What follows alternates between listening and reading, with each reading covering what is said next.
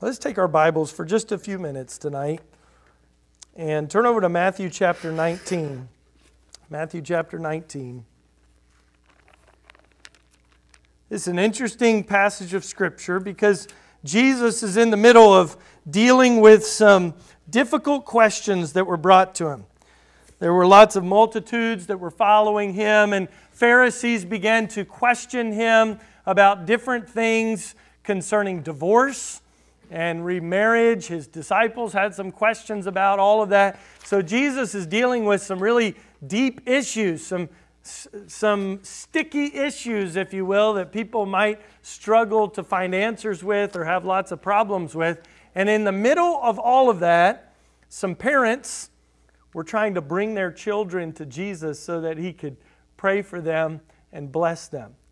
And when these parents were bringing their children to Jesus in the middle of Jesus' teaching on this really important topic that the adults were really interested in, the disciples saw these parents bringing their children up to Jesus and said, No, no, go away, go away. Don't bring him to Jesus right now. Can't you see? He's busy, and Jesus has a very interesting response.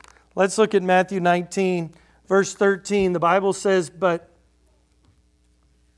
then were there brought unto him little children, that he should put his hands on them and pray, and the disciples rebuked them. That means they said, No, go away. But Jesus said, Suffer little children, and forbid them not to come unto me, for of such is the kingdom of heaven. And the Bible says in verse 15, and he laid his hands on them and departed thence. I think we can see in Jesus' actions here in the middle of teaching on a very important topic. Right? We need to know what God thinks about these spiritual and physical issues that people go through. But in the middle of all that, Jesus showed that children are valuable to Jesus. Children are valuable to Jesus. Jesus said back in Matthew chapter 18 and verse 5 But whoso shall receive one such little child in my name receiveth me. Children are valuable to Jesus. But whoso shall offend one of these little ones which believe in me, it were better for him that a millstone were hanged about his neck and that he were drowned in the depth of the sea. Those are strong words from Jesus, aren't they? It would be better to have this person die through drowning by being pulled to the bottom of the ocean with a millstone around their neck than to offend one little child. Children are valuable to Jesus, but I think we can see in the world around us that people often misunderstand the value of a child. I know as a parent, sometimes children can be intense. They're energetic. We saw them up here tonight. I leaned up to Marco. I said, Don't you wish you had as much energy as a cubby? Like, that's awesome. They're, they're excited. They get energetic about things. They also are fearful at times. They have doubts and sometimes they don't want to get on the stage and they're not sure what's going on and they're trying to figure things out. Sometimes in our society, children can be something like, well, children are going to keep you from having the career that you want to have. Parents can say, well, let me have somebody else take care of my children. I've even heard people in our society today say, well, I don't want to ever have children because they're going to keep me from accomplishing what I want to be able to accomplish. But I think we see in the example of Jesus Christ that children are valuable to the Lord. And I'm so thankful for the children that God has given to our church. We understand that the value of a child is not just an arbitrary value that you or I make up. I mean, you might look at your children and say, well, these kids are valuable to me because they're mine, but those kids over there, ah, they're, they're frustrating. Take them away. But no, the value of a child is not determined by me, it's determined by God. The psalmist wrote in Psalm 127, verse 3 Lo, children are an heritage of the Lord. Do you know what that means? It means the children you have, you have them because God gave them to you. So ultimately, they're not my kids. Whose kids are they? They're His. They're a gift from God that God has entrusted us with. The Bible says the fruit of the womb is His reward. It's His reward. In our society today, we hear terms thrown around like unwanted pregnancies. This child is getting in the way of me accomplishing what I want to accomplish. No, a child is a gift from God. And we praise God for that.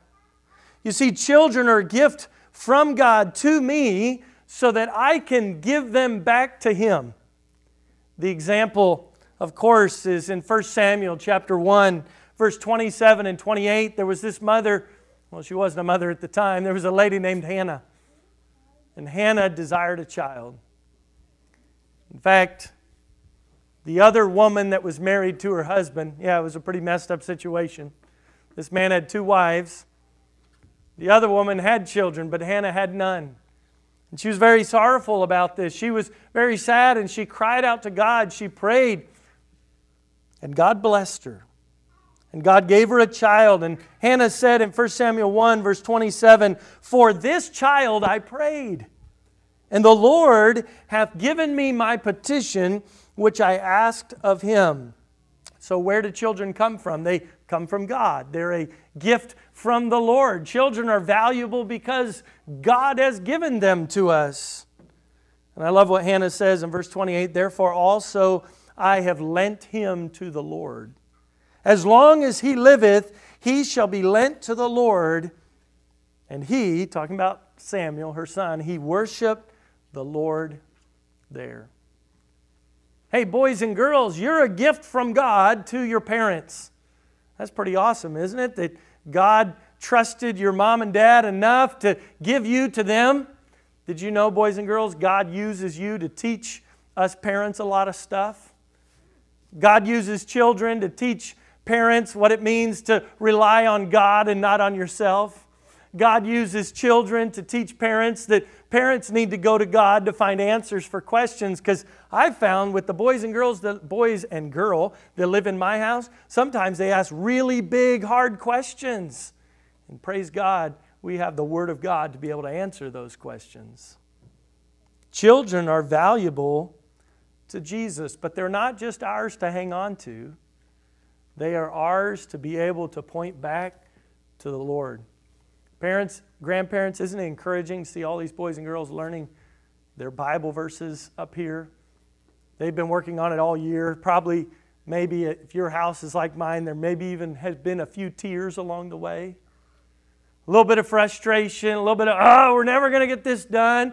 Why are we encouraging them to do this? Why? Because children are valuable and because children need to know the truth. Because the truth, as Jesus says, will set you free. The truth is what these boys and girls will need to be able to navigate the culture that we live in today. I've heard others say, well, I don't know as, a, as an adult how I could even bring a child into this world we live in today. It's a messed up place, isn't it? People around us doing despicable things to children. So, how can I bring a child into this? Well, the only way you can is if you acknowledge, I think, and do it with a good conscience, is acknowledge this child comes from the Lord, and this child is a gift from God that I get to give back to God someday. Children are valuable to Jesus. In the example here in Matthew chapter 19, as Jesus invited these children to come to Him, He's giving us an example of how we have to come to Jesus. Come as a child to Jesus. Go back to Matthew 19. Jesus said in verse 14, Suffer little children and forbid them not. And then this phrase is interesting for of such is the kingdom of heaven. What's Jesus referring to? Well, if you are going to enter the kingdom of heaven, if you're going to come into a personal relationship with Jesus Christ, you have to come as a child. That's what he's talking about. He said, Well, I'm not a child anymore. Well, how does a child come? A child comes in great dependence. The dependence of a child is a picture of our dependence on Jesus. The Bible says it's easier for a camel to go through the eye of a needle than for a rich man to enter into the kingdom. Why does he say that? Because a rich man trusts in what? His riches, what he has. A child doesn't have a whole lot to trust in. In fact, they are completely dependent upon their parents. They're dependent upon others to give them food, to provide clothing, to provide shelter. Jesus is giving us a picture here that if you would be a part of this kingdom, then you have to come as a child. The problem for a lot of us as we grow older, we become more self dependent. We become more self sufficient. We trust in our ability, our knowledge, our resources, the things that we have gained through experience. Don't tell me what to do. I'll take care of myself. And we carry that attitude, and that attitude keeps us from walking in the light. That attitude keeps us from dependence upon the Lord. Jesus says, For of such is the kingdom of heaven. Peter used the picture of a child in the relationship with God when he said in 1 Peter 2 and verse 2, he said, As newborn babes, desire the sincere milk of the word that you may grow thereby. You all know when a newborn baby's getting hungry. Why? Because they get fussy. They get fussy. What's wrong with you? Stop crying. No, that won't fix the fussiness. What do they need? They need food. They're ready to eat. It's time for some milk. And the Bible tells us that we, like a child desires milk, ought to desire the Word of God because it's how we grow. See, we come to God in, in dependence. I think we see as well the faith of a child is required to come to Jesus. You can't come trusting in your own ability. You can't come trusting in what someone else might have told you. The only thing you can come in is faith in Jesus Christ. Every dad probably loves wrestling around with his kids and Maybe you've seen the meme. I saw it a few years ago where the dad's throwing the baby up in the air and he's catching it and he's saying, This is what dad sees, and it's like the baby's about here. And then, and then the next picture is, This is what mom sees, and the baby's like 15 feet in the air and the dad's about to catch it on the way down.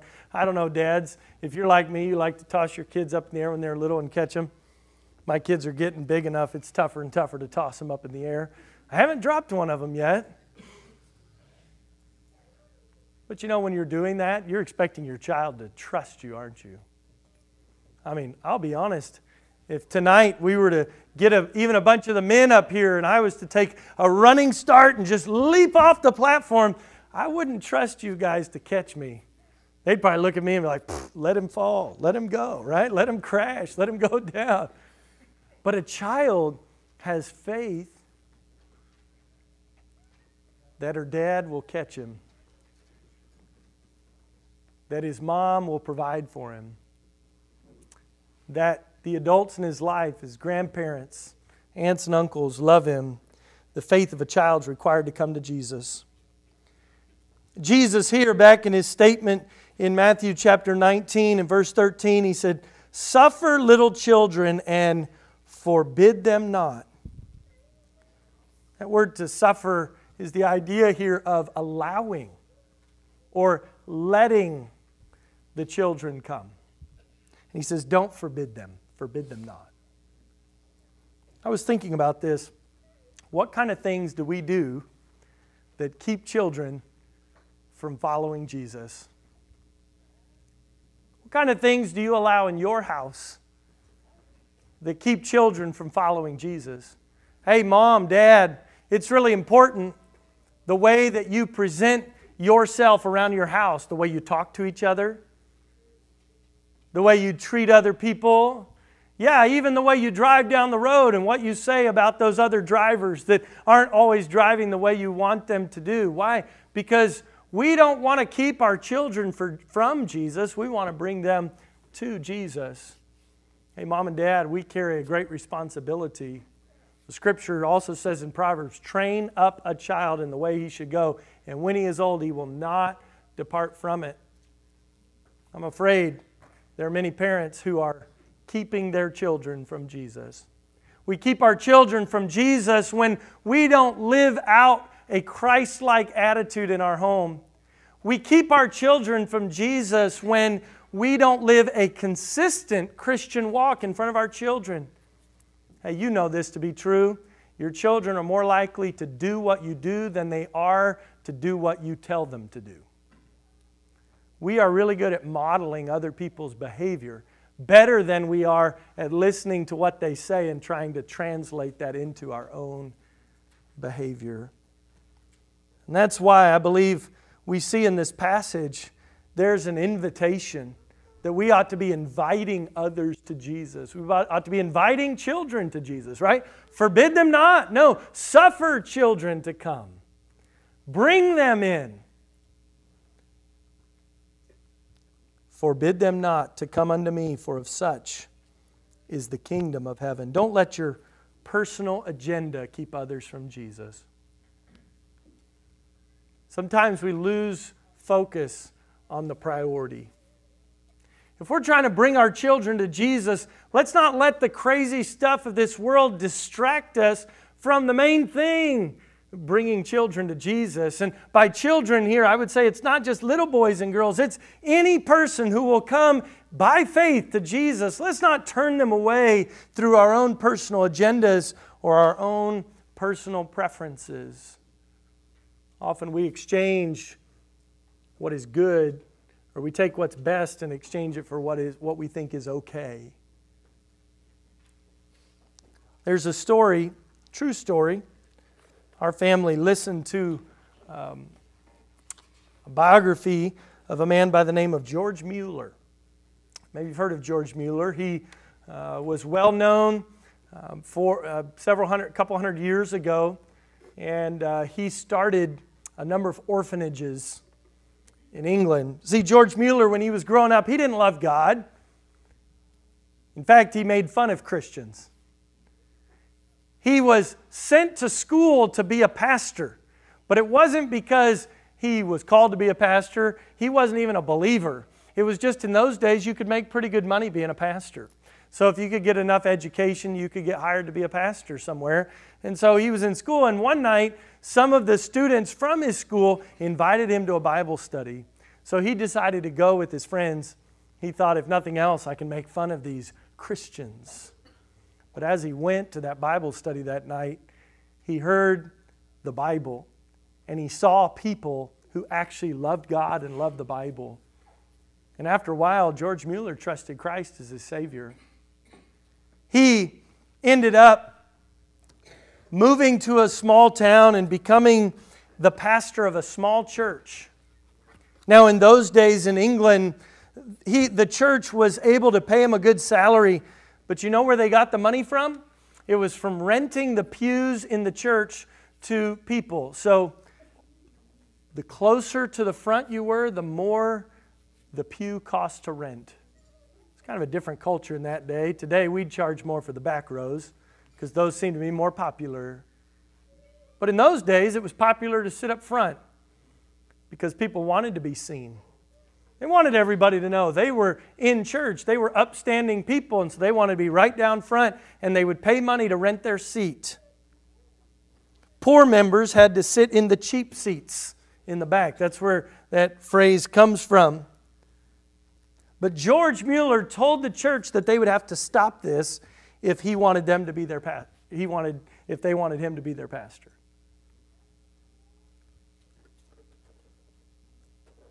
Even then, he, after a while, he began to look around on the streets around and he saw in England in that day there were children everywhere who had no mother or father.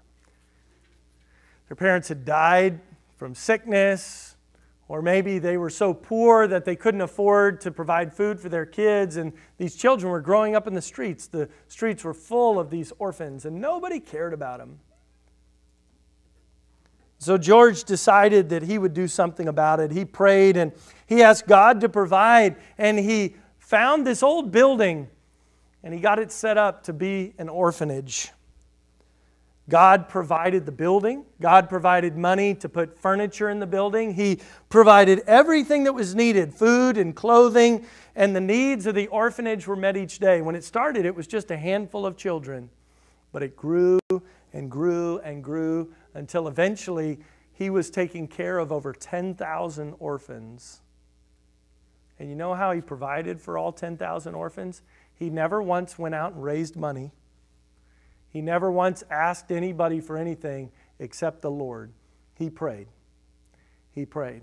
There were days, in fact, where they woke up in the morning and the cook came to George Mueller and she said, George, there's no food for the children, but we need to feed them breakfast. And he would say, That's okay. Get the children dressed, bring them down to breakfast, have them sit at the table, and I will pray.